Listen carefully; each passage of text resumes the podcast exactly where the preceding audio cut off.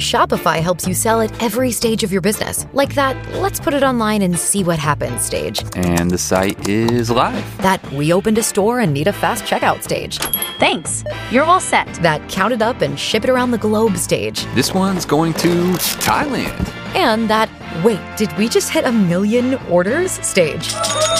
Whatever your stage, businesses that grow grow with Shopify. Sign up for your $1 a month trial at Shopify.com slash listen.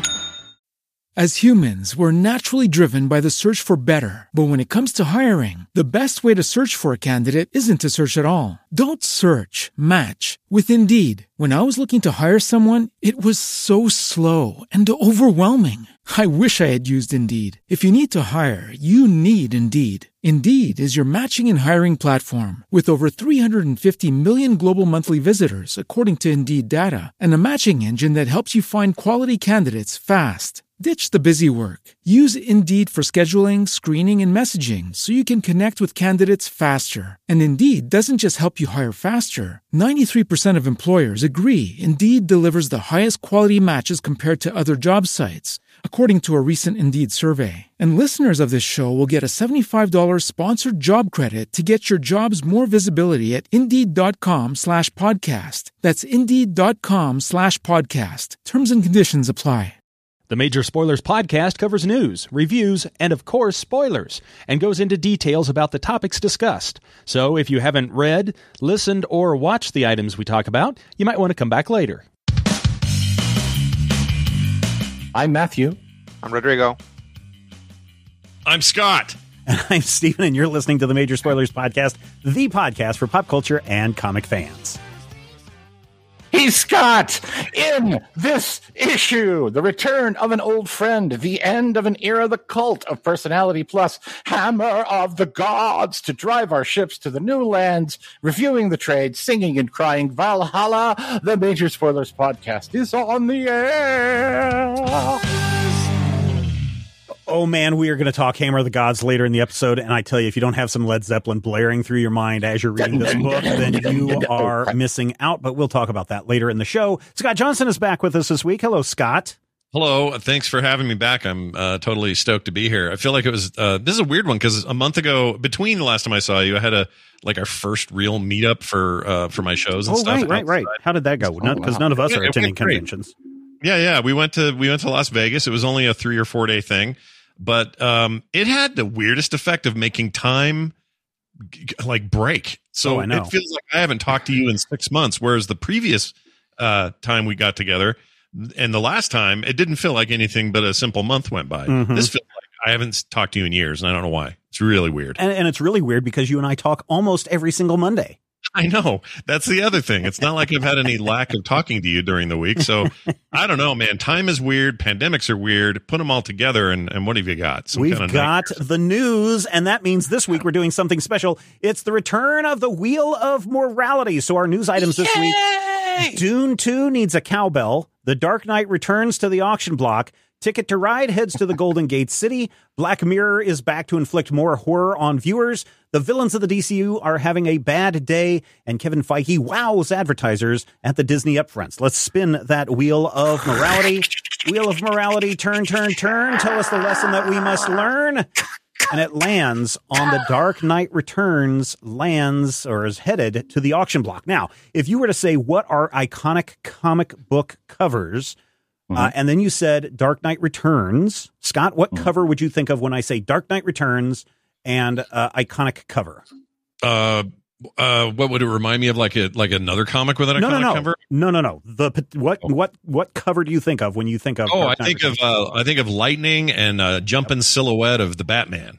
Lynn Varley's a cover uh, for the very first issue of The Dark Knight Returns is headed to the auction block over at Heritage Auctions. We got a story about this up on the Major Spoilers uh, website. Uh, for those people that are wanting to buy this uh, or maybe even bid on it, the auction takes place over the June is it second holiday? I, or not the holiday, but the June second week. Uh, this is something that a lot of people might be very interested in. It's inks on graphite over Bristol board with an airbrush color work, uh, 12 inches by 18 inches, signed by uh, Frank Miller and uh, Varley uh, for this piece. What do you guys think about this uh, this piece hitting the auction block? Well, I mean, it seems like a very, it's very iconic for sure. Um, Mhm. I don't know. It may, it's a reminder that these things are now considered very vintage because of the time Mhm. that has passed. But I don't Mhm. think of it in that regard.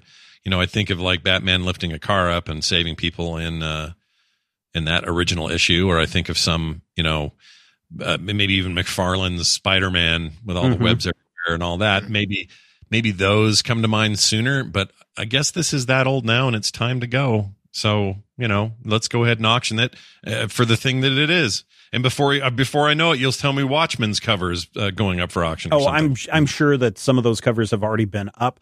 Uh, it doesn't say in in the stuff that I read from um, Heritage Auctions, who who are running this uh, ha.com. They didn't say who owned this cover, so I don't know if this was in Frank Miller's hands or if this was in Lynn Varley's hands, uh, and then or if they both had to agree together to sell it. But I would think, Rodrigo, that this is a, I think, a work of art that uh, a lot of people are interested in just from from the pop culture aspect of it from the you know the Andy Warhol pop culture art movement kind of aspect of it but then also the um the collectibles market Uh, yeah, absolutely. Uh, you know, there's there's kind of two things going on here, right? One is like the, the one is if you like Batman nowadays, you probably like the Dark Knight, right? Mhm. We're still we're still doing the Dark Knight uh, in in Batman comics and movies. So um, clearly, an extremely influential work. And then on the other side is just the people that are collectors, and they look at this and they're uh, and they're uh, speculating and um, it just creates a lot of buzz for it, which means that it's probably more. It's going to have more eyes on it, and it's more much more likely that it goes for a high, relatively high amount. hmm So previously, um, the interior cover art was done by Klaus Janson. Uh, that many of you know him. He also did a big stuff with uh, with uh, the X Men. But the interior pages, or a, uh, one interior splash page uh, from Miller and, and Janson, sold for just under a half a million dollars not too long ago. And another Batman cover uh, back in 2013 sold for, and this was the uh, one where Batman's all beat the beat to crap uh, cover. That one he's sold, perfectly square. yeah, that one sold for I want to say was it a million dollars? Uh, oh, oh, again, not a million dollars, half Not a million dollars million. back in 2013. So I'm Oh, my. wondering, Matthew, that that beat up Batman one, which you do see on a lot of the uh, trades or some of the trades, um, you see it on T-shirts, you see it in a bunch of different places. That one sold for almost Mhm. half a million. What do you think? Give me an estimate of what you think the uh, price will be for this cover. Are we still looking at a half a million dollars, or is this such an iconic? It's been homaged and ripped off a million times since the 1980s. Is this something that's going to hit a million dollars or no? I think so. Um, and the reason that I think so is because I don't know if you guys know this, but you can, in fact, use multiple slurp juices on one ape. Um, and that thought process of this is something really awesome and this is something, you know, really iconic. I mean, The Dark Knight Returns, I, I, I mock it a lot, but even I admit it's a really, really good series. It's a really a game changer. And this image is what you think of. Mhm. This is the image for Dark Knight Returns. It's that little pencil sketch by, uh, you know, by uh, Frank, and then Mhm. everybody else did all the really good work and made it into something awesome. Um, sorry, I, I had to take. No, it's it's true. I mean, um, in uh, so in the Heritage Auctions piece, and they really went out of their way to play this thing up. They have a long interview with Miller where he talks about, yeah, I kind of had a little cutout piece and I drew a little thing, and it went and evolved a lot before uh, before um, uh, Varley got a hold of it and and finished Yep. it out into something that they could both agree on. So it, yeah. Yeah. I mean, he contributed, but I think we all look at Varley's finished work and say, wow, that's a Yeah. that's a piece of art. Well, I'm, I I'm like embarrassed to Lynn's admit that I didn't know anyone else had anything to do with it. I thought it was Frank Miller all the way, top to bottom. Um, I mean, knew that's what that- he Frank Miller wants you to think. He does. He probably does, and he and he, you know, he's probably right because I. In 1986, though, Lynn Varley was Mrs. Frank Miller. So there's a really good chance that she was part and parcel of all of this. You know, you kind of wonder. She colored that whole issue, and she was one of the first colorists, colorists to really go um, what I think of as that modern, you know, Photoshop coloring, not quite as hyper saturated, but full on digital coloring. And of course, they had paper that could support it, and it looked really great. Mhm, And mhm. as you go through that, I feel like part of the reason that it hits as hard as it did, and part of the reason why I'll tell you, you know, it's so far ahead of his time is because the coloring in this book and, you know, the work that Klaus Janson put into it and the work that, you know, all of the people involved, including uh, put into the book really did kind of set a tone and people were the reason we have so much of this computer coloring is because people are trying to replicate what Mhm. Lynn was able to do on this, you know, super This high was- class paper. Yeah, this was also prestige format, right? As you said, Matthew, this is uh, high quality, slick uh, paper that, again, comic books at the time, still kind of cheesy newsprint kind of stuff. Uh, maybe a, a step up from that. So this was something that was very different. I remember when the original issues came out that I would see them on the stands, and I was just like, mm, "That looks really interesting," but I can't afford that. And it wasn't Yeah. until a few years later, after the trades were already still a regular in B. Dalton's, uh, Yeah. that I finally uh, ended up buying a copy, and it just changed my life. But um, I remember that time that it was something that was really out of reach uh, Yeah. for a kid who was used to spending, you know, twenty five cents, seventy five cents a buck on on a comic book. So Yeah, we were That- paying 75 cents and I think the Dark this Knight one was probably like a buck fifty or buck two, yeah, two two something. I think um, somewhere around there. Okay, so we did have to spin the wheel of morality. Uh, so We now needed to it's oil time. that thing too. It is time for a lesson that we must learn. So there has been a lot of, I don't know, a lot of uh, attention paid to collectibles, and we've talked about collectibles in in in the, in the past, whether that be you know a Pokemon video game selling for a million dollars or a comic book cover, you know, selling for two million dollars, or just a comic book selling for two million dollars.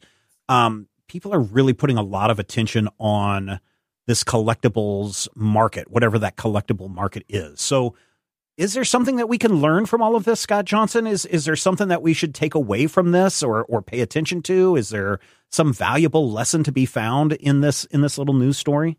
Well, I think there's okay. I've actually been thinking a lot about this because uh, it's mostly in my head because you're hearing about all of the all of the recent uptick in collectorship, like Oh yeah, especially the collapse of collapse of the NFTs, that kind of stuff. yeah, that stuff, but also physical goods taking off and not slowing down. Like that stuff's gone crazy. Um, whereas NFTs and other things have kind of crashed. And I think what's going on is I could be dead wrong about this, but as somebody who creates digital art and sells physical, you know, reproductions of it and either book form, but also digital form and that sort of thing, these these these kinds of things are interesting to me. But I think what's actually happening a little bit is we're swinging back ever so slightly in a macro way toward a different time. Hmm. Um, the advent and uh, excitement around newsletters is so at first was so baffling to me. Mm-hmm. But I think everybody's trying to grab a little bit of how things used to work. It doesn't mean we're not happy to be on this rocket bullet train to to the future, you know, with all of its problems. We still we still want our phones in our pockets and our connected all the time lives and all this stuff. We want those things as much as we maybe say we don't. But I do think that there is a genuine desire for a lot of people to say, "Well, I'd really like to have that on my wall. I'd really like to have that somewhere physical in my in my uh, Mhm. you know my my bookcase where I keep all my favorite things." And uh, I think that that is that we're going to see, and, and and I think we're just at the cusp of it. But I think we're going to see kind of a massive swing back in that direction. Um, in terms of the values or what these things are ultimately going for, that'll ebb and flow and you know who knows it's always a supply and demand kind of thing and whatever there's a lot of an, an economic uh, aspect to it that i don't you know fully understand or have ever studied for but my gut tells me that we long for the things of our past and those people are all hitting an age now where they can afford more of that some of them Mhm. ridiculously so and they you know they, that lets them pull back a little bit from this ephemeral space we we all exist in now where it's all ones and zeros and can be gone with the flick of a switch Yeah. i think that's what's going on on, a, on, on maybe that may be a little esoteric and on the on the larger view but I, I really feel like there is something like that going on Rodrigo, Hmm. what about you? What are some deep thoughts that you may have about this uh, collectibles craze that we see going on? Yeah, I think uh, I think collecting stuff is something that um, has really really become somewhat stratified. Now there's like you know auction houses that specifically cater to this, like Heritage. Um, obviously, Heritage does other stuff as well, but they they have like very specific comic book stuff and video game stuff. Um, you see that uh, as products are created now. Um, like for example, Magic the Gathering now has at any given point between two and four different types of booster packs. Mm-hmm. Right, it's like booster packs all used to be the same. You get like 15 cards, one of which is a rare. Well, now there are um, for example, collector boosters, which might have more rares, more foils, and more, uh, and also some cards with alternate art that can only be found in those packs, um, which makes them uh, more desirable for collectors. Also, a lot more expensive, right? You're you're instead of you're looking at at a booster that's going to cost you know double what a um, what a normal booster costs. So in the same way that we get variant covers in the same way that we get um, foils in in all that stuff. This is kind of new products, kind of trying to create a collectability to them, uh, which uh, some would say like an artificial collectability to it. But I don't know that anything is actually artificial because um, in the end, it's kind of the, the, the market or whoever's buying it who who decides. But I, I do think it's interesting that um, uh, the the aspect of collectability that is like interesting and possibly weirdest to me is this thing where companies are trying to put out collectibles mm-hmm. and mm-hmm. and and have you know and never sometimes having success sometimes not because you can't necessarily predict what the market wants um, yeah. or what you know what the people with disposable income coming of age or or maybe going into into middle age um, are going to be nostalgic for or, or whatever. It's like mm-hmm. trying to make, it's, it's like trying to make a viral video. Yeah, that's what yeah. I was just going to yeah. say. Or yep. you know, it's it's kind of like the Mighty Mugs and the um um Funko Pops? Pop, yeah, the pop yeah. finals because it's like, well, here's these two competing little things. Which one's going to be the hit? And people, you know, jumping to Mighty Mugs and, and saying, "Oh, this is the one that'll be better than than the Funko Pops," and then Mighty Mugs just everybody turned their back on that uh, yeah. uh, real quick. Well, that's Matthew, because you know Beta costs cost slightly more. I'm right. sorry, go ahead. Well, no, it's because Beta didn't record as long as VHS. But what were you going to say, Matthew? What's the what's the moral lesson we can take away from uh, Batman uh, Dark Knight Returns cover? I feel like um, one thing that you have to keep in mind is that from a historical perspective, and I mean historical not in comic book terms, but historical, historical. Um, you're looking at a very, very young sort of collectability. You're looking at, you know, uh, th- there's a theory uh, that the value of money is going to be based on that future value in the rate of interest. And for a different definition of interest, that's true of comics. Comics go in about a 20 year cycle. Comics start in like the late 30s. By the early 60s, we have our first specific comic book shops as those 20 year old books got harder to find and more available, people paid more for them. Then you get to the 80s and you see the inflation where, oh, the books from the 60s are now worth a lot of money. The huge comic book crash of 1996 killed the industry for about six years. So it wasn't until 2002 or so that the comics industry as a whole really got past that crash. We are now hitting a point where 20 years later, 20 years of a different mentality of we're going to make these books and we're not going to cater specifically to the speculators like they did from 84 to 96 means that you do have books that have suddenly popped in value. I remember people throwing out big collections of New Mutants. New Mutants 98 is now a really hot back issue. Hard to yep. find because no one was reading New Mutants, but that first appearance of Deadpool is right there for the picking yeah. for the nine guys that bought the issue. So it's funny that you said that it, you know we go in this cycle because I look at the cycle of as someone who puts up the sneak peeks and looks at every single solicitation that every publisher is putting out, and I just look at the the dearth of uh, variant covers that are hitting the stands now, and I'm like, oh man, they did not learn the lesson back in the '90s, and they're repeating it again right now. Wait, do you mean a dearth or a plethora of dearth? Uh, a plethora of a dearth. dearth means a, a dearth means a lack of. Oh no, then it's it's a plethora lot. of dearth of yes. I'm count- sorry for the last counter ten years I've confused you. Yeah, You an inverse, a thread. No, I'm- An inverse listen, of I mean, dearth.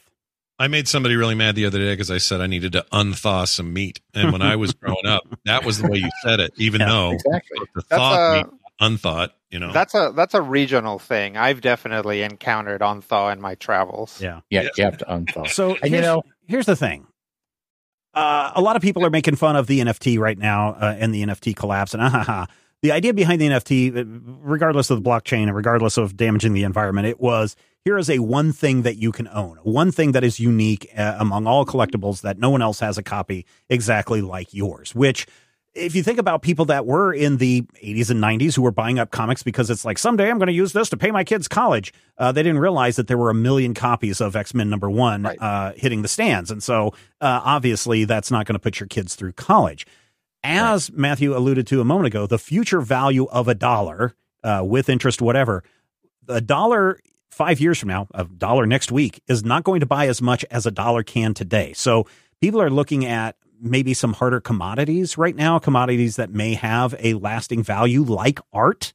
And Mhm. certainly when we talk about original art from comic books, that is something that is only one of these exists. Or in the case of comic books, rare comic books like the Action Comics number one, where um, there literally are only maybe 10 of those still in existence today, I think there's they they estimate 16 copies. something like that. But Yeah. it is a rarity, right? It is something that is rare. And if you're looking to invest in something that will hopefully have a return on your investment plus some, then investing in art like the the cover to The Dark Knight Returns makes a lot of sense because that is something that will, providing that it's taken care of, it'll probably go into one of those weird airport uh, art storage places that uh, somebody Sure. go and look that up because that stuff is really weird when you go into that to that whole thing.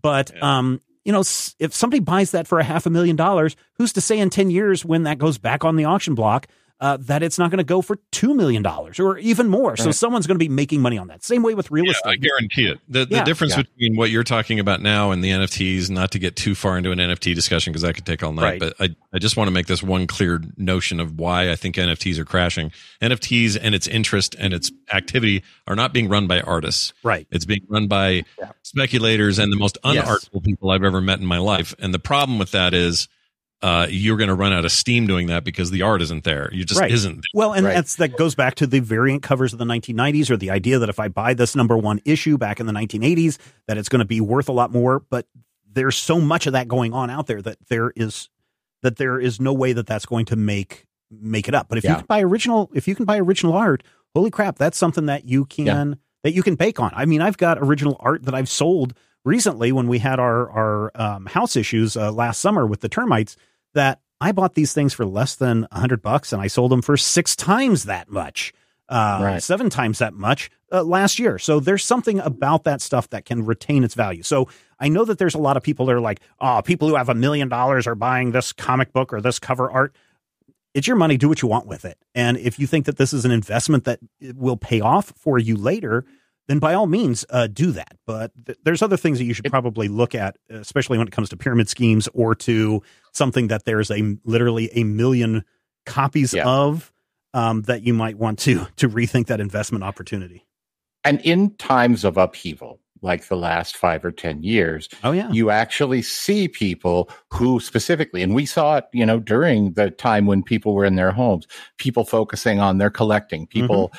buying things up. And part of the reason that's happening is that emotional comfort that we talked about. But part of it is the fact that during times of upheaval, many of us, I won't say most of us, but many of us start focusing on the simple concept of survival. Mhm. So the price of those collectible things starts to slide a little bit as you come out or as you feel as a society like you're coming out of times of, up, of upheaval.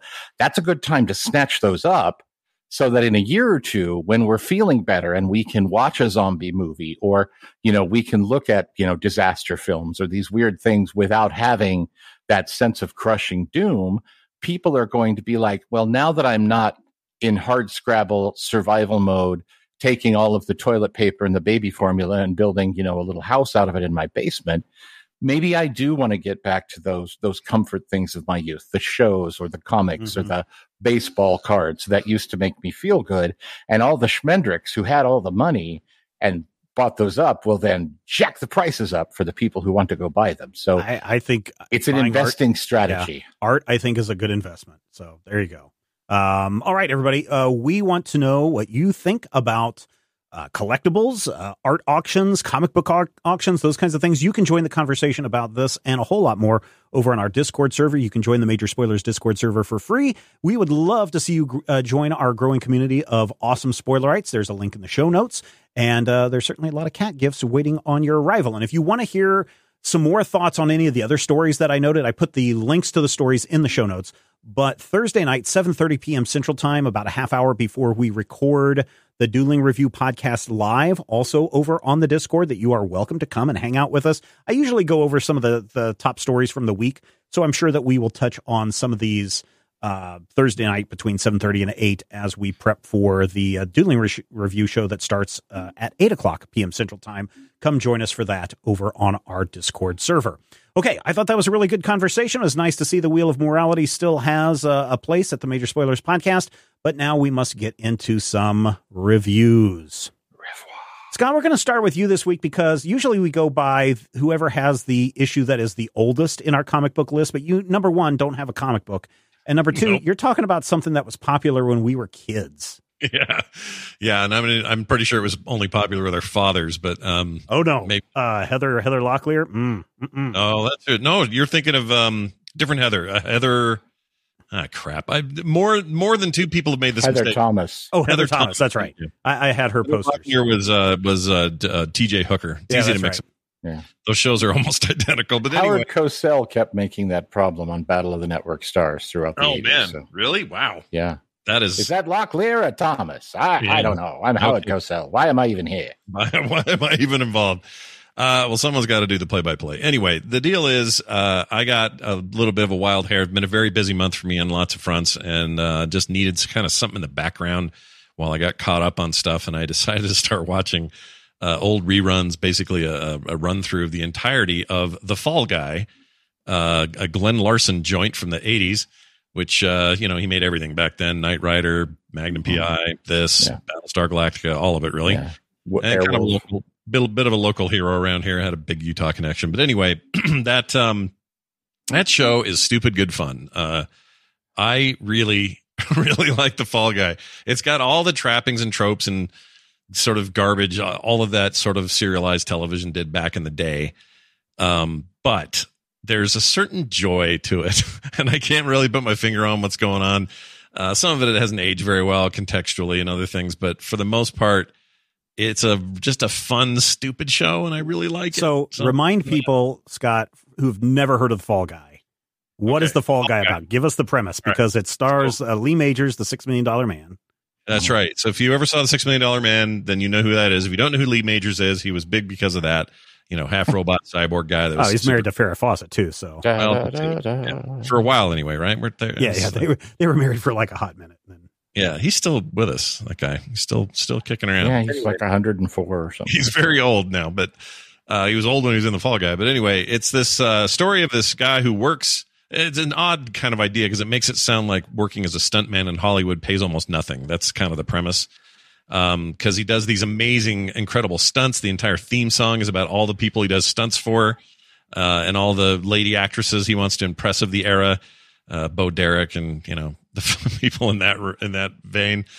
Um, anyway, uh, when he's not doing stunts, and he often is to start an episode, uh, what he'll do is then go basically, he's looking for uh, bail jumpers. And he works with a lady who's a bail bondsman, owns a bail bonds company thing. And he runs around with his partner. I forget his name. He's kind of a doofus, doesn't do anything in Hollywood. Kid. Kid. Called They him all call him Kid. yeah. Uh, him and Heather Thomas, who's uh, also does some stunt stuff with him. Anyway, they just go around in his truck and solve crimes and bring back fugitives. Sometimes the fugitives aren't who you think they are. Oftentimes it's a big misdirect and someone else is the villain. One of my favorite discoveries about watching this now that I didn't realize at the time is it is a running, uh, I don't even know, like a train of some guest star every week that you know from a 1000000 Mhm. other things. Mhm. And and I don't even think sometimes back then that was as obvious, but like Bull Shannon from Night Court, uh, Martin Mull, Martin Mull, uh, uh, the other Mull, Richard Mull, Richard Mull, uh, the guy who played Jaws in uh, the the the uh, James Bond movies. Richard Kiel. Richard Kiel, yeah, my rest his soul. Uh, a whole bunch of people like that, just constantly running through this thing as if they had nothing else to do. And that's how it was back then. I just kind of forgot that this is what you Mhm. did. You swapped all your stars around. They were all often from the same network for some reason. Well, some were that- some films, you know. And of It's course, a a- lot of that led to Battle of the Network Stars, right? Where they would get all these stars that were on one network doing silly, you know, events with all these other stars at another network. Uh, yeah, you were speaking of um, uh, Richard Moll. Markie Post was the bail bondsman, uh, bail bondswoman of that show. Oh, that's right. Yeah. So there's that connection there as well. I guess this would have been just prior to, Yeah. to Night Court, which happened a few years later. But it's uh it's just a you know, you always know you kind of see everything coming, you know how it's going to all work out. Uh and it and that's fine. Sometimes we need that. I think there's also, you know, we were talking about the collector's market right now and the nostalgia stuff that's kicking into a bit higher of a gear. I think this is true of of old stuff for me right now that I can watch and consume. And there's something about it. Like I think that's the reason the new Star Trek, um, uh, Strange New Worlds, is is is resonating so much with people because they're going back. That show's gone back to, hey, we got a villain of the week, and we're going to take care of that every week, and we're going to go find a new place with a weird alien, and we're going to deal with Mhm. it. And then next week we're going to deal with something totally new, and really haven't done that since TNG, or or you know to some degree, I guess Voyager, although it had more running threads than than most. But the point is, like a return to that away from serialized television of every week we gotta follow the same story and pretend this is lost and do 100 million seasons and you know like i think not that we're tired of it we'll keep having those those exist but i think there's like a, a desire to have some of that back i know i feel it and i think that's what drew me to this and that is absolutely what i'm getting so So where are you watching this at? Did you dust off Uh, your old VHS copies of this? so the first season is available just about anywhere and i own it digitally from apple or Ah, maybe okay. amazon i forget but seasons two through four or five i forget if it's i think it's five are nowhere to be found Oh. nowhere has these anywhere streaming or otherwise just not available and so I've got a friend in Canada with a sweet Plex server that uh, very kindly let me have access to it. And why he has them, I don't know. But apparently, uh, there's something up with the rights or something's weird about those final seasons. And I'm actually kind of excited to get through them to see if I can tell why. Maybe there's something about them. But Yeah. um, my favorite thing, though, so far of the entire watch, because right now I'm kind of in a groove with it and it's just what it is. But that pilot, which is always the case, pilots are weird, right? Pilot for that show has about eight more stanzas to that freaking song. Mm-hmm. And he sings about Burt Reynolds and, and like a, there's a bunch of stuff you never hear in the theme in the rest of the series. But in that pilot, they kept going back to the song with him singing it, Lee Major singing it. And it's like three or four times in the episode, and you hear stuff you've never heard before. That was a freaking trip. I wonder in I remember that a lot of the stunts that they would do were maybe pulled from other movies or TV shows that may have may Yeah, not have been copyright issues, but maybe that they are copyright issues now, and so maybe that's a maybe that's an issue of uh I think it was other CBS or I can't remember the network now, NBC, whoever it was. It was other of the same network. They were Oh, borrowing okay. from each other. I think a lot of that was happening. yeah and also um uh what was i going to say about it oh no, it is hilarious to me it didn't even occur to me when i was a kid but this is a show about a stunt man and the episodes are full of stunts and he's not doing any of them. The stunt man for him is doing them. Lee majors does none of it and it, yeah. that is so funny to me now. I just know. it never occurred to me until this watch through but anyway it's um it's a it's a just a good stupid time and it reminds me of a a simpler day. Yeah definitely. Rodrigo have you ever seen the Fall Guy No, I didn't even know it existed until now. oh now you're gonna go ch- track down the pilot I I, think yeah, it's I'll, yeah, I might, I might, I might go look for it. I mean, I, you- I just, you never know what you're gonna enjoy, right? It's Mhm. like, uh, Yeah. I never thought I was gonna get into the prisoner, and yet I was, I was terrified of those, Told like, you. those weird Bouncing white balls. balloons. Yeah. Yeah. And you know, uh, if you're listening to this show and you do remember the Fall Guy, take some aspirin, or else you're going to really hurt in the morning. yes yeah yeah you will He All often right. did. Bubba Yeah. Thank you for that, Scott. A nice trip down memory lane. Oh, here's another trip down memory lane. Microface, a Planet Money comic book. Now, this is a story that I've been following for over two years now. If you don't know, I want to say it's like in 2020, maybe 2021, Planet Money, the podcast, uh, the radio show all about money. They wanted to get in, cash in on the big Marvel uh, comic property craze. And so they went out to see about creating their own comic book character. And they interviewed a bunch of people on the show. And ultimately, uh, somebody was like, well, uh, maybe it was Alex Segura, uh, was like, why don't you just go and look for a. Oh, what they wanted to do is go and buy a comic book character that wasn't being used by another publisher. At the time, Alex Segura over at Archie was like, no, nobody's going to sell you their comic book character because there's no. There's no way that they're going to give up that IP. And he said, why don't you look for a character that's in public domain enter Microface from the 1940s, uh, which entered the public domain, and they decided that uh, they would uh, create a comic book around this character, and they changed it enough to where they wouldn't violate any of the original creators' um, uh, rights. Uh, the daughter, I guess, still had maybe some control of the character, but they changed it just enough to where they wouldn't have to do it. And of course, they got the family blessing and all this stuff. And so for the last two years on the podcast, they've been talking about all the stages of making a comic book uh, and looking at it from a planet money perspective of where does all the money go in this in this process. And finally, they they their most recent episode about Microface, they talked about why there was such a delay in the release of the comic book, which was a lot of the the host's fault because they added in a bunch of pages and then didn't realize that was going to affect uh, the printing and the cost of that and all of that stuff. Um, but last week it finally arrived. You can buy it on the NPR website. Um, but uh, Microface, a Planet Money comic book, is about um, the original Microface has been gone for years. He he went away during the uh, House Un-American Committee, uh, just like all the other superheroes, which I thought was a nice nod, maybe to Golden Age uh, comics, uh, where you know they wanted to unmask them, and the hero said, "No, we're going away," and so the Golden Age heroes disappeared. Uh, but this one is where the grandson of the original Microface is working for NPR, and uh, his father's his grandfather's company is bought out by oh gosh I forget uh, a company called Golden Age, and he can't figure out why the company would be sold, and so he f- receives this package in the middle of the night. His grandfather's been dead for years. Um, uh, he was adopted by his grandfather. Her parents are also dead, but he receives this package after the company has been sold, and it's got the original Microface costume in it, or a Microface costume in it. And he's going to investigate why his grandfather's company, as well as all of these other tech companies, have been bought up by this uh, this megacorp, and why they aren't corporate rating it and selling it off piecemeal. Because they spend, because again, a Planet Money comic book they spend a lot of time talking about IP acquisition and uh, how corporations will buy up and sell off pieces of companies. Uh, the main villainess is called uh, Corporal Raider uh, in this piece.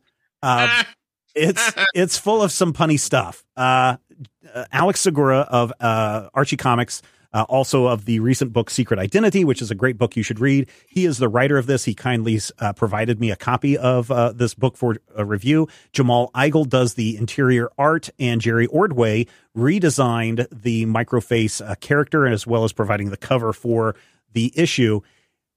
It's it. There are times where it gets a little little uh, dry when they start talking about the money stuff, but I still find it very fascinating if you're wanting to find out how corporations buy up other corporations and why.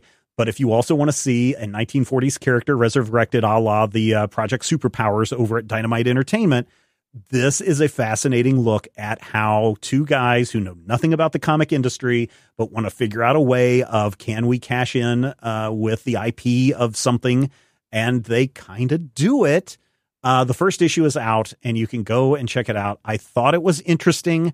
It is, uh, I want to say it's 64 pages, maybe it's 48 pages. 40 pages. Uh, 40 pages of comic book. It is 6.99, but again, uh, this is uh, not not uh, comic book publisher pricing. This is independent uh, comic book pricing, and that's about what you're going to get for a 40 page comic uh, from an independent uh, comic book producer, uh, you know, like a Kickstarter kind of thing.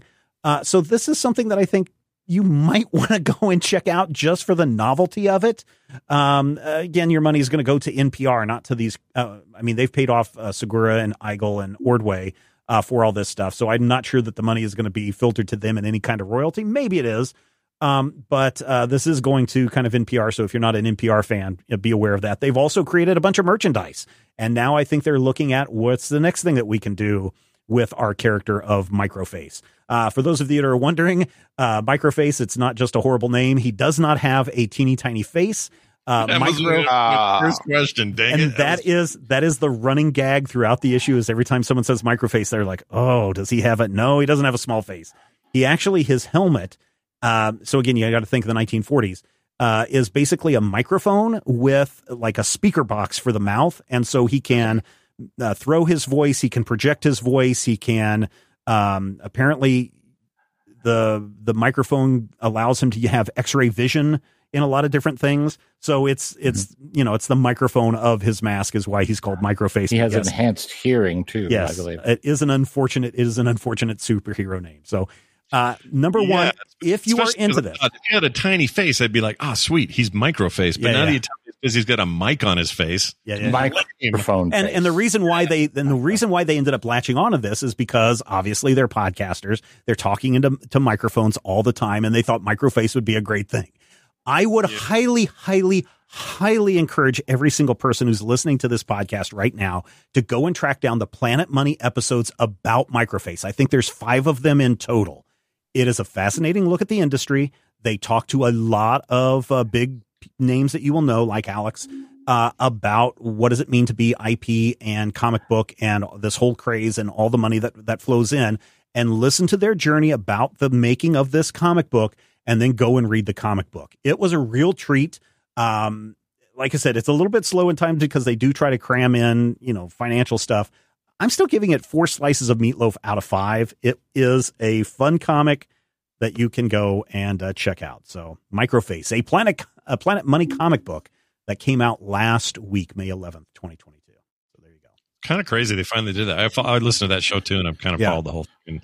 Yeah. It's absolutely worth following that if you're interested at all Yeah. in what goes on in that world. I it's great. only got a copy because uh, normally uh, publishers will send us review copies, and I was like, well, I'm not going to bother NPR for a copy because they probably don't have an electronic version because you can't buy it through the Amazon link. You can only buy it through the NPR sh- uh, shop.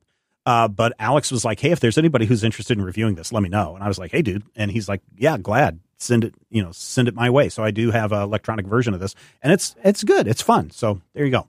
I think I think through the NPR shop you can also buy Microface branded cheese. Yes. Oh yeah, they have they've started doing some merchandise stuff. Yes, and they have a whole episode about merchandising and cheese because there was this I guess some people that listened to the show that were really into this and were like, "Yes, we want to uh, have microface branded cheese." wow. All right. It literally go- I mean, it is so fascinating that you have to listen to the podcast episodes about the making of this comic book. Wow. That All that right. adds I think that adds to the experience of reading this comic. Be great if that made got some kind of rights sold and it ended up streaming or in a movie Uh, form. um, you know, so Alex Segura, uh, not only is he working for Archie Comics, uh, not only is he a fantastic uh, mystery novel writer, he also does a lot of other things. One of the things that he recently did, uh, I can't remember the name of the podcast, but there is a Mystery Girl podcast that you can listen to. It's a story podcast.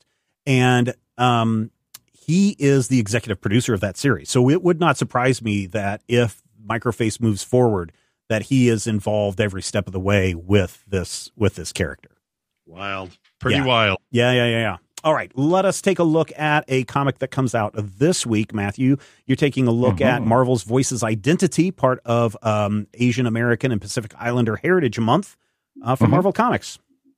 Yes, and uh, it's got a lot, a lot of creators. Uh, I want to say that our primary writers are Emily Kim, uh, Rina Ayuyang, Sabir Pirzada, Pornsak, uh, art by Eric Koda, Kei Zama, Grace Lee, and Ricky Yagawa. It's really interesting because the first story in this issue features Shang-Chi and Jimmy Woo uh, forced to fight basically in the Squid Games. And I mean that literally. If you've ever seen the Squid Games, it's very clearly a reference to that. But both of these characters have a really strong argument to being Marvel's first Asian character and the first Chinese character uh, to be, you know, a headliner in mainstream comics. So it's fascinating that this story takes that metatextual approach and they meet and they fight and it seems like they've been drugged to hate each other and Shang keeps making the argument that Jimmy Woo is American and Shang is in fact Chinese. And Jimmy is like you don't understand what it's like to be Chinese American. And Shang is like you don't understand what it's like to be Chinese in America. And when you get to the end of the story you know, you get a little bit of cool adventure stuff, but what it really ends up being is an examination of how, even though you are both characters who, you know, can trace your lineage to China, you are not the same character. And I love that. I really love that. That's the thing that's going to stick with me from this book. We also get a story with uh, Ms. Marvel. We get a lot of appearances of Jimmy Woo and the agents of Atlas. And Shang-Chi appears just all over. I'm not sure why. I feel like some sort of synergy or something might be happening, but the Shang-Chi is just all over this comic. You know, he has a nice moment with Ms. Marvel. He has his thing with Jimmy Woo, but you get into this issue and then we get to the part that really puzzles me. Um, so here's the thing that puzzles me. This has nothing to do with the book or the story or anything. So you know how Marvel has these big, huge movies, right? And these Yeah. movies are, yeah, you've heard of these, right? They're big. Yeah, they're big. Something about like this Iron Man, which I think is about uh, L. Ron Hubbard, Yeah. who invented Dianetics. But one of the characters who appears in those films is an alien version of a Marvel character, Mantis. Mantis in the comics is uh, half Vietnamese and was raised actually in either Vietnam or Sin-Cong, which is a, a made up Marvel country, which pretty much was in the 70s Vietnam. And this story serves to do one important thing, and one important thing only is to make Mantis in the comics look like Mantis in the movies. Oh, and really? I'm like, That's yeah, weird. Wow. I like it. I mean, I, I, the story actually does have a narrative reason for it, and it, you know, she's playing off of Groot, so you know she's having these epiphanies and fighting, you know, Thanos on some sort of psionic plane and trying to come to terms with her true identity. But the upshot is Mantis now looks like Mantis in the movies. Um, That's weird. so it is a little weird. It's not necessarily badly handled, but it feels like my it makes my teeth itch in that way that I feel like it's problematic, but I can't quite put my finger on why. But of course, you know the winner the the winner of the whole thing is uh, Wong, the story of Wong, Doctor Strange's uh, faithful major domo, and you know the real brains of the outfit there on on Bleecker Street. And we just get kind of a day in the life of Wong and uh, Bats the ghost basset hound, which I really appreciate because it seems like somebody's getting the upper hand on old Wong, and then things are definitely not entirely what they seem. Um, now, I will say that Wong doesn't look like Benedict Wong. So if you're a huge fan of Benedict Wong in the movies and you know the Tide commercials, uh, if you go and buy this, you're going to have to go, okay, this is the same guy played by Benedict Wong. Got it. Okay, you're good. But all in all, three and a half slices of meatloaf for Marvel Voices Identity 2022. Do not confuse this with Marvel Voices Identity 2020 or Marvel Voices Identity 2021. Uh, these books do exist. They are out there. Feel free to check them out. I have not read them myself, but Marvel's uh, ability to make a comic book title incredibly complicated goes on. Three Listen, slices of meat I could go on and talk about one shots and the proper way to do this, don't. That's not but no. I won't. But No. listen, listen, No. listen. No. Detective Comics Annual were numbered because every year DC Comics was releasing a Detective Comics Annual. So it made sense to have one, two, three, four, five, all the way up to 27 or whatever that they had. Marvel's Voices Identity, if this is they're going to be their ongoing thing, they should have named this one issue number three instead of parentheses 2022 number one, because that's not what that is. So anyway, But they're doing what you want in this because they no, called because they don't call it. A, uh, they don't call it Marvel's Voices Identity One Shot. It's Marvel's Voices Identity Number One. But it literally has the word "one." I know, I'm it not has- going to have this argument with yeah, you. yeah, yeah, no, it's no, they're not. we'll they're be not here for doing it the another hour. They're not doing it the right. Let's talk about the Anyway. Fall Guys some more. Let's Hey, hey. no, no, no, no. Rodrigo has been very quiet and very patient and very loving uh, this entire episode. So I want to hear what he has to say about a comic from Vault Comics. Vault Comics. Uh, yeah, so I read Mindset number one. Uh, it is the story of a uh, a kind of a tech kid who discovers a way to do straight up mind control. Um, and sort of what what happens there. Uh, it opens, uh, of course, with a murder Murder. In and then it goes Ow. from there. I, I should I should I should point out that I'm I believe the release date for this is like late June. So I I I didn't pay attention to when it was coming out, but this is a, a book that doesn't come out for a while. So you're gonna have to wait if you wanna if you wanna read this. Um, probably the most notorious thing about this issue is the art. Um, John Pearson uh, art is really reminiscent at times of that old school Vertigo painted soft lines, but also um, like more implying of things rather than rendering it uh, in a completely lifelike way. So uh, Sounds like Sandman or something. Yeah. So, Yeah. you know, characters will be in a room and they'll be relatively solid, but then when you do close ups, things about them start fading. Like uh, one character is like weirdly cast in like green shadows, and it doesn't feel like, oh, this character is like, is like, why is this weird green space alien here? It's just kind of everything is very, um, it's sort of like everything goes by its emotional weight rather than necessarily what it truly represents. Um, it is kind of an issue because we see actually lots of close-ups of the main character, and the main character doesn't look like the same person in every one of those close-ups. Um, also, sometimes the color palette will like change on you, and I'm like, am I still? Is it still the same day? Am I still looking at the same character? And yes, uh, it all kind of, except for the murder, which takes place later, it all kind of takes place in the same time.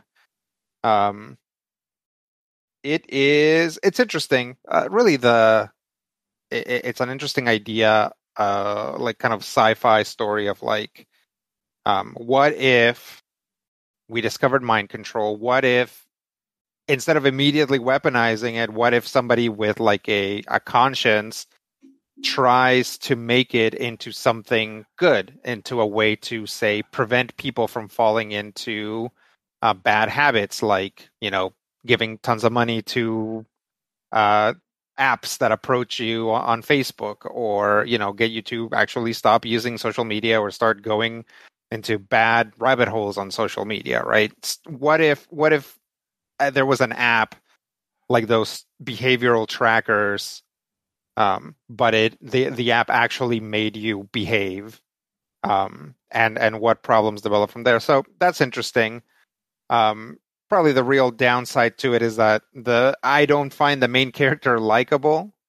Um, they are kind of uh, they had a they didn't have a great childhood, but they had lots of advantages and um, they are kind of flunking as as of the uh, you know of this first issue.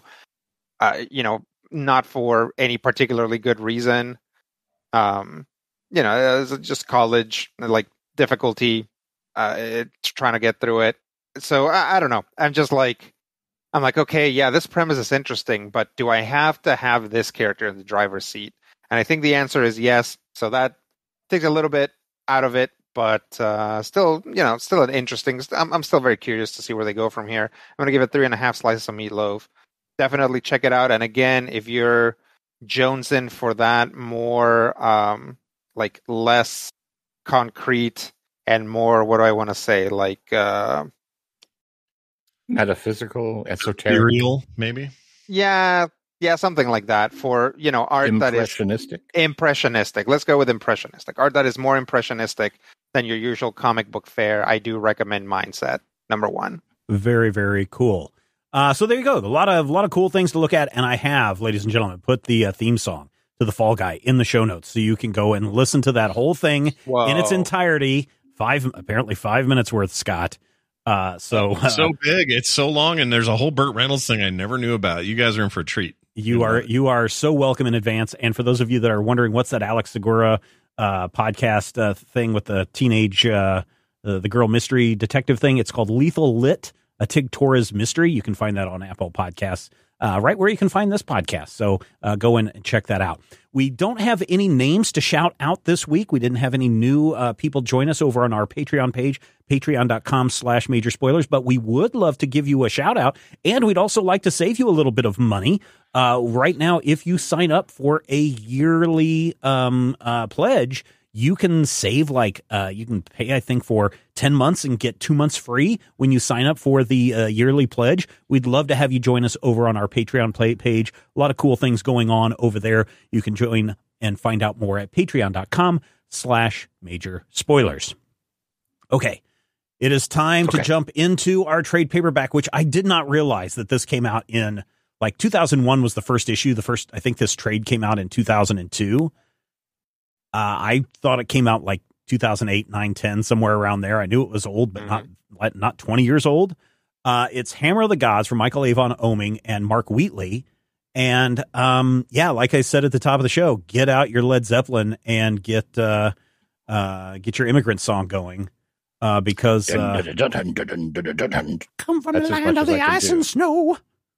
Uh, I'm sure Scott Where the knows all something of it. goes in a ho ho ho. You guys both- Santa's from the north, it's like- riding sleighs with reindeer. this is as real as, as it's ever going to get for me with with them. That's an amazing impression. Really You don't good. like Led Zeppelin, Scott? No, I love Led Zeppelin. Oh, I okay. just, I just I'm just giving you guys the you know as You guys all should- the props you want. You should hear me do Stairway.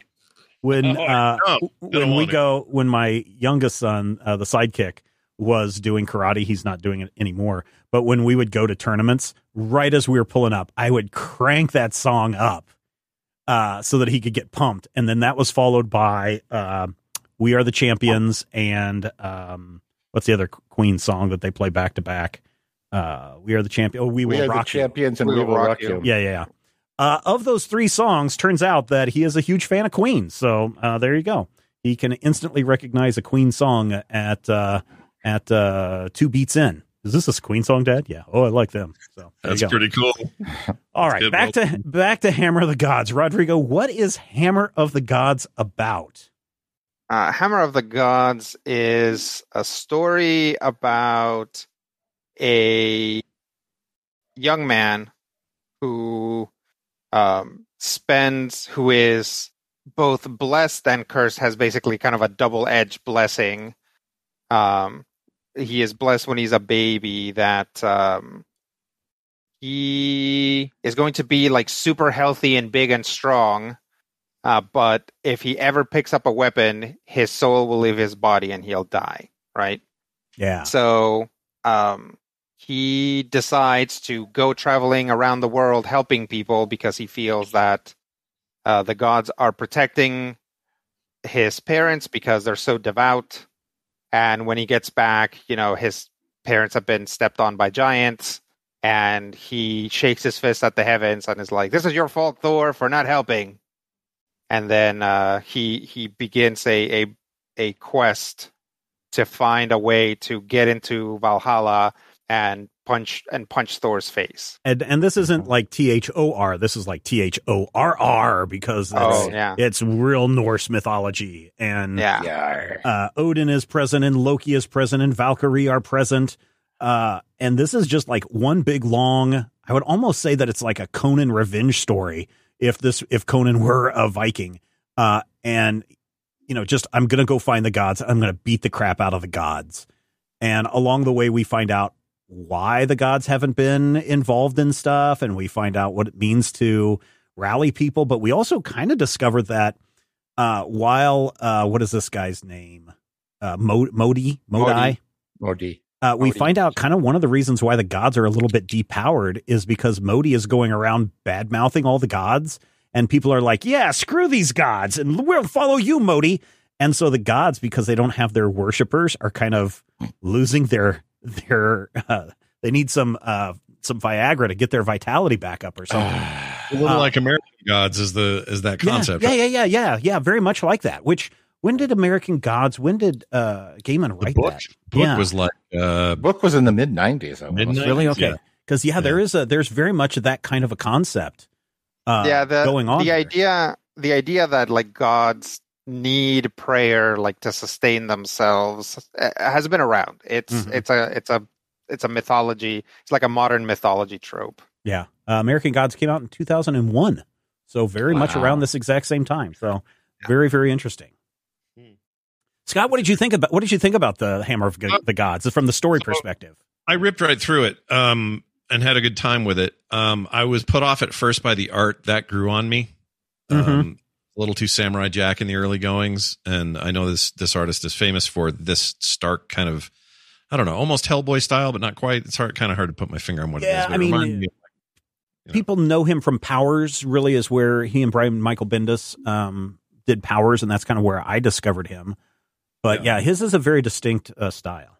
yeah, and it's not a negative to say.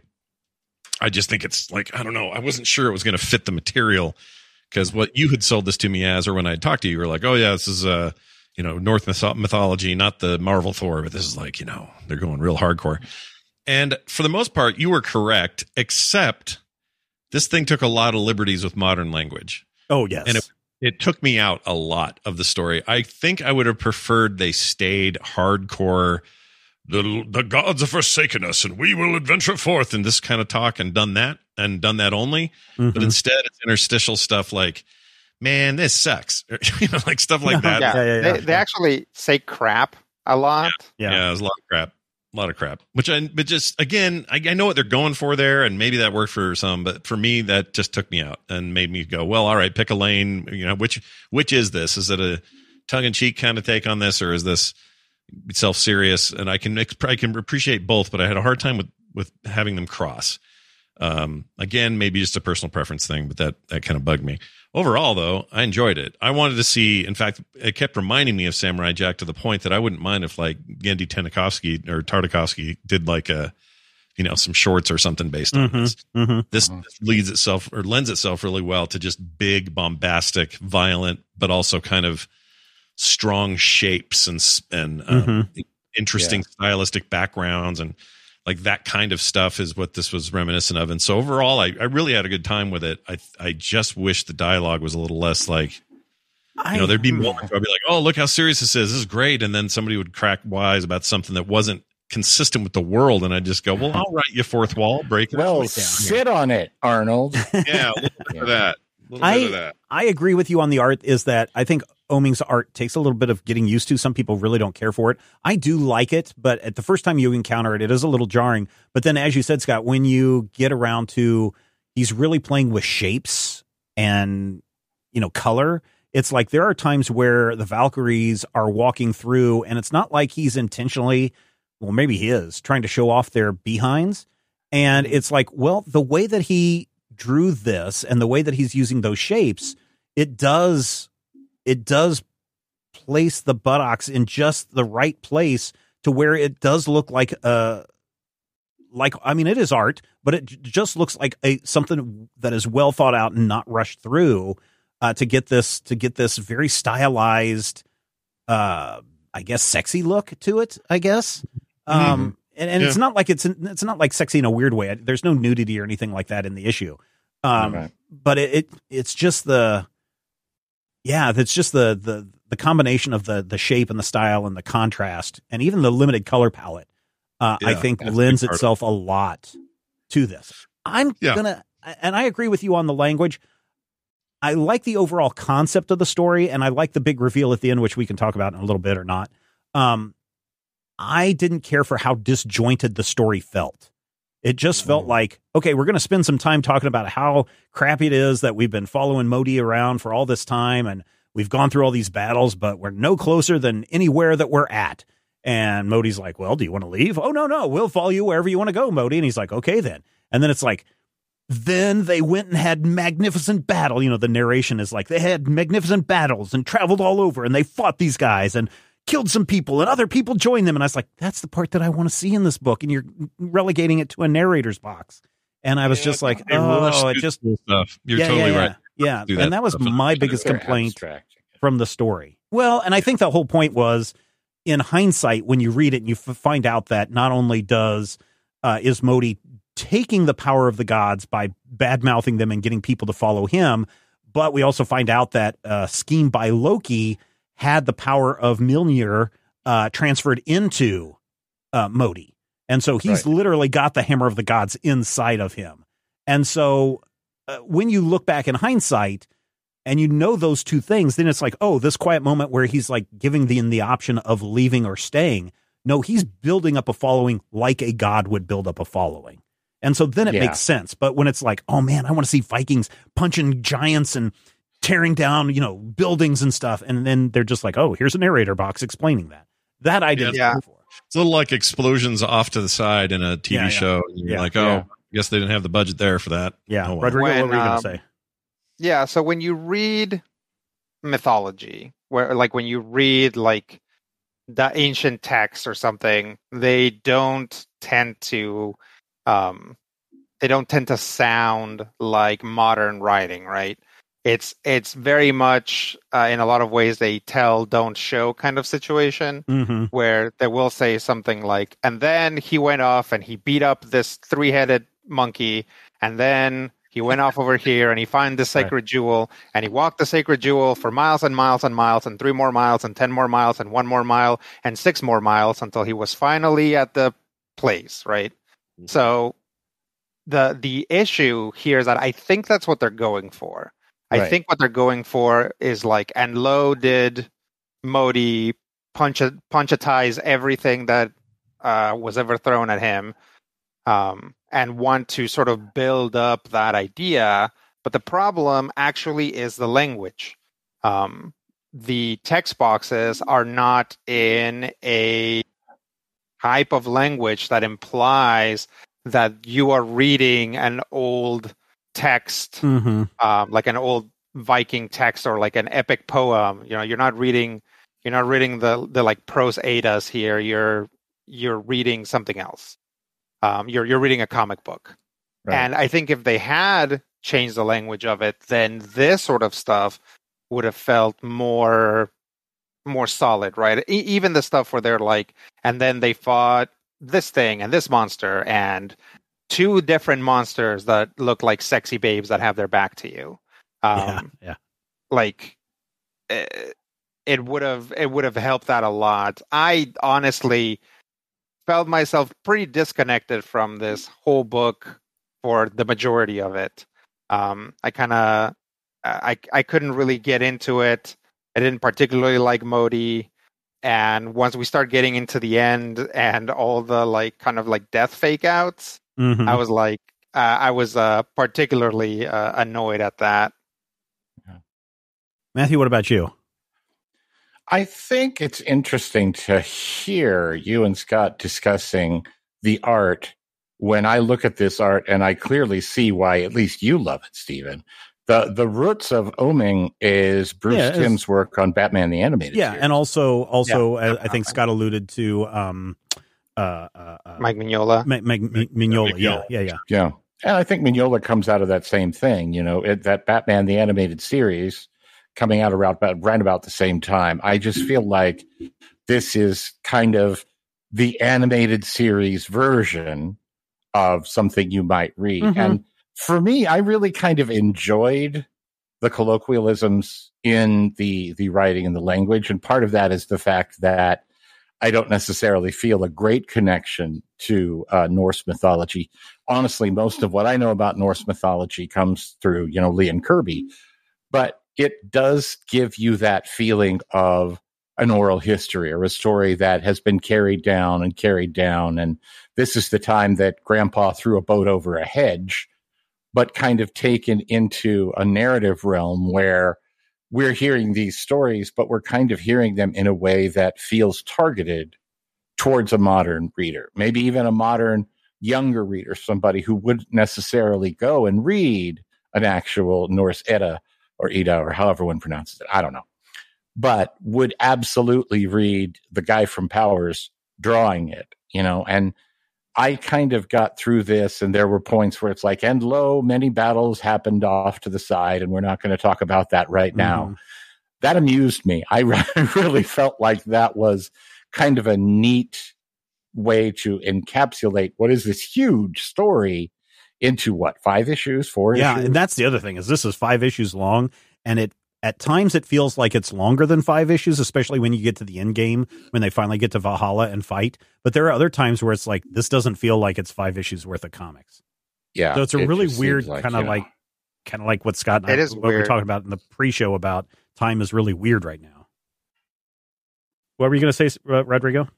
Uh, it, it it does feel weird. Like the timing of it feels weird. I thought it was, you know, it's like, uh, so it's like all of Modi's journey, and he finally gets to Valhalla, and he's gonna fight the gods, and he punches Thor, and then it's like, oh no, giants! So he has to fight the giants. Um, and it's like all of this stuff happens, and he dies twice, and then like there's all this other stuff, and it's like, and he ends up out of Valhalla, and it's like, and this was the beginning of Modi's journey, and I'm like, know, right? I'm like, that was that was the beginning of it. It felt like he did most of the things that he set out to do. I hope that the next issue of this takes place in like the 1800s, Yeah. right? That, that like Modi is somehow still around, you know, a thousand years later, just kind of And now he's Detective Christian Walker of the New yeah, York exactly, City exactly. Department. Just yeah, something like that. I mean, that would have been uh, crazy. Uh, Powers came out in 2000. This came out in February of 2001. Um, the thing was that Powers was, I believe, over at Image Comics where it started. Uh, Hammer of the Gods originally was in Insight Studios Group, and then that, uh, I guess, was bought out or they moved the last couple of issues or whatever over to IDW Publishing when IDW Publishing was still a new publisher. So it's kind of interesting to see that happen. But this I want I don't want to say this feels like a vanity project, but this kind of feels like a vanity project. Mm, I could see that. I'm a little bit surprised. Um, or I, when I did read it, I went, "Wait, IDW existed back in this I time?" know, right? It Yeah. blew my mind for a minute. So I thought I had a little bit of an out of time experience, but yeah, like I, I don't know. Like I say, if this was animated, I'd feel better about it. But then also, this style leads me to wanting less dialogue than they gave me. Mm-hmm. hmm it is I don't- weirdly wordy for Yeah. for the style. Weird. Yeah, Pretty wordy. Yeah. Which you know, Modi talks a lot.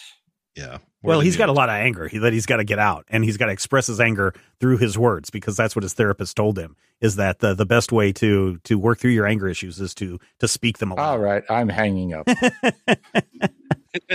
Um, uh, have you guys have you guys seen any stuff from uh, Final Fantasy: Stranger of Paradise? I have not. No, not that. That's the one that's like a prequel to the original. Yeah, it's like it's like a prequel to Final Fantasy One, or maybe it's just the events of Final Fantasy One, but like with actual characters, because Final Fantasy One has very bare bones kind of stuff. Yeah. Um, but and it's like uh, you know, it's like a dodge roll type game. So a lot of I think a lot of Final Fantasy fans were like, no thanks. There doesn't seem to be any menus here. Um, of which I am of which I am one. I'm not I'm not bashing menu based RPGs, but anyway, the main character in that I've seen all these videos where all he wants to do is kill chaos. Yep. Uh, he's like, I must kill chaos. Yeah. And then like it's not very clear whether chaos is like an actual being or if he just means the concept of chaos.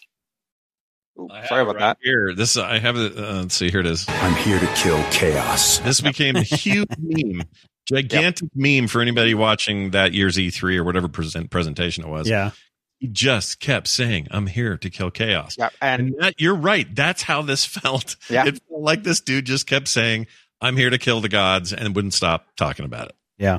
There. So there were a couple of uh, interesting moments in this comic that I really, really got a kick out of. The first time he fights a giant, and the giant is like, "I'll just squash you," and then he squashes him, and then the giant, you know, the reaction of the giant of, "Holy crap, this guy's strong," and you know, he throws him and does all that.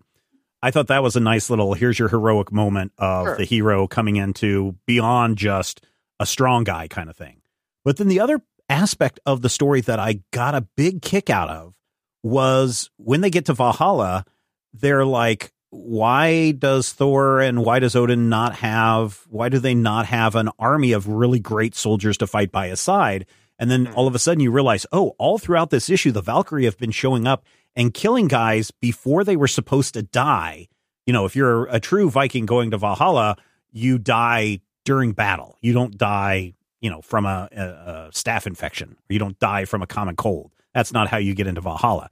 And so these guys want to live so they can go and fight and actually earn uh, their seat at the table. And the Valkyrie are like, nah, you're close enough, stab. And so they're allowing all of these quote unquote weak uh, warriors into Valhalla, which is also bringing down the uh, uh, the the vitality of of the gods, which I just thought was that was the coolest concept in the entire book Yeah. was was Yeah. the Valkyries who are just like got lazy and, and just wanted to get their job done.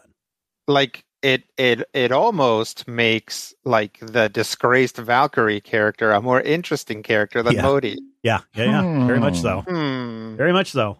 Yeah. So, uh, bottom line for me, I'm not sure I would buy this book. Uh, first of all, I don't think you can buy this book. Um, I think we had ours from, well, in fact, I know it's from the old archive of, uh, from IDW's archive. Um,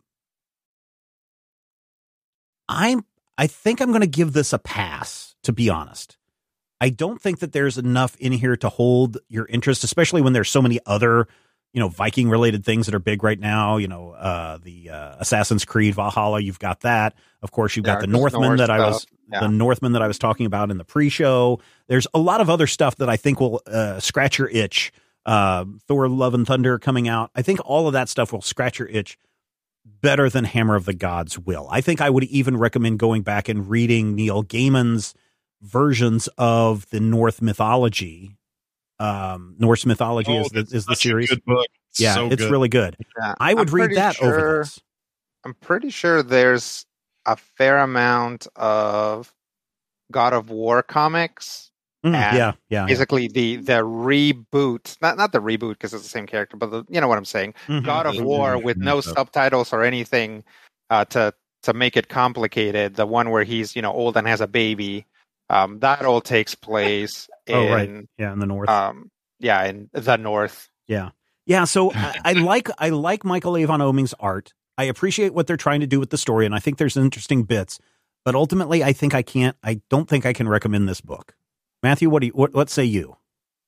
Um, I say that the art carries a lot of it, and I enjoyed it. I feel like if you can swing the expense, it's worth checking out.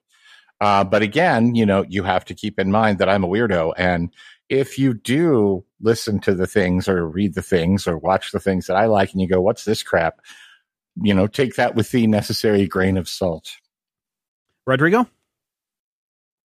I I didn't like it. You know, I I I it, this I was flipping. I'm just reading it, flipping through it, and I'm like, this should be my jam, but it's kind of not. Um, and I think it's just that I kind of don't like the protagonist. I don't like. Um, I I don't like the the setup, and then I feel like it cheats on its own setup. Um, so I I just all around wasn't into it. So th- this is a pass for me. And Scott, since you are guest, you get the final word this week. Uh, if you find it on Comixology and Unlimited for some reason, because they're like, "Hey, we're putting some cool comics up on Unlimited," I would I would recommend a read. If you are presented with this and you're told you got to pay trade back pay paperback prices for this or full digital for it, I would say probably pass. Yeah, there you go. All right. Uh, if you want to hear us talk about the Northman or my reactions to the Northman, uh, we do that in the major spoilers uh, pre-show that you can get over on our Patreon page.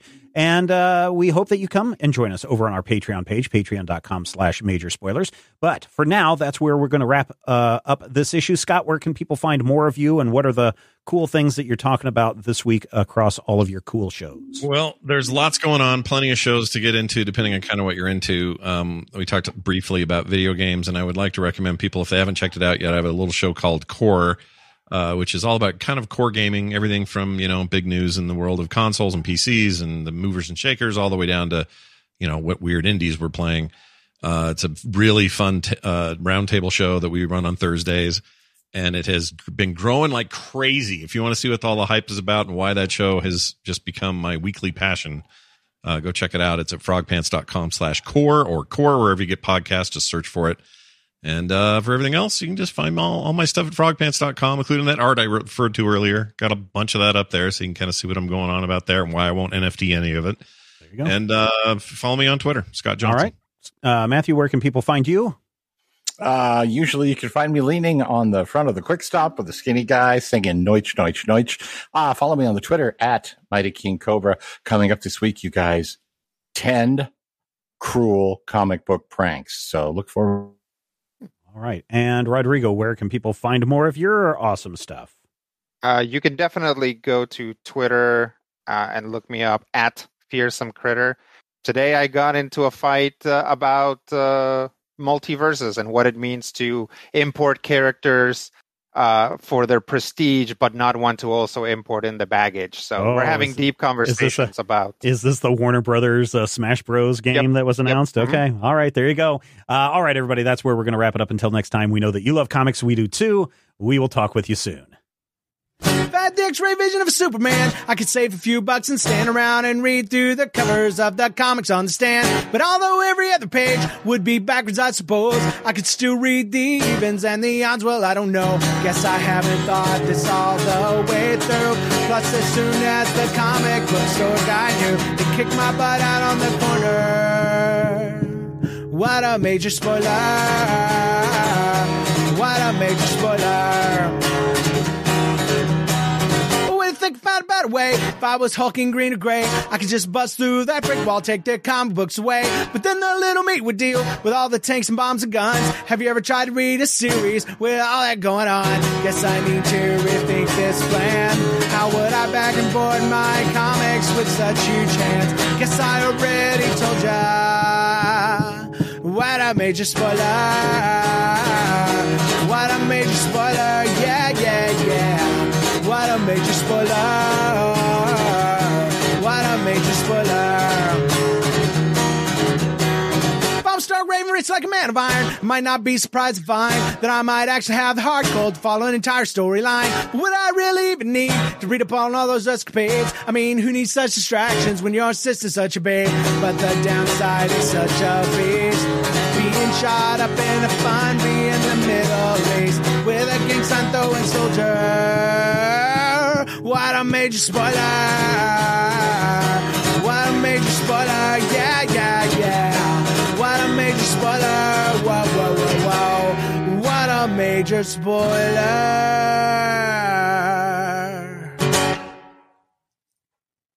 This podcast is copyright 2022 by Major Spoilers Entertainment, LLC. As humans, we're naturally driven by the search for better. But when it comes to hiring, the best way to search for a candidate isn't to search at all. Don't search, match with Indeed. When I was looking to hire someone, it was so slow and overwhelming. I wish I had used Indeed. If you need to hire, you need Indeed. Indeed is your matching and hiring platform with over 350 million global monthly visitors, according to Indeed data, and a matching engine that helps you find quality candidates fast. Ditch the busy work. Use Indeed for scheduling, screening, and messaging so you can connect with candidates faster. And Indeed doesn't just help you hire faster. 93% of employers agree Indeed delivers the highest quality matches compared to other job sites, according to a recent Indeed survey. And listeners of this show will get a $75 sponsored job credit to get your jobs more visibility at Indeed.com slash podcast. That's Indeed.com slash podcast. Terms and conditions apply.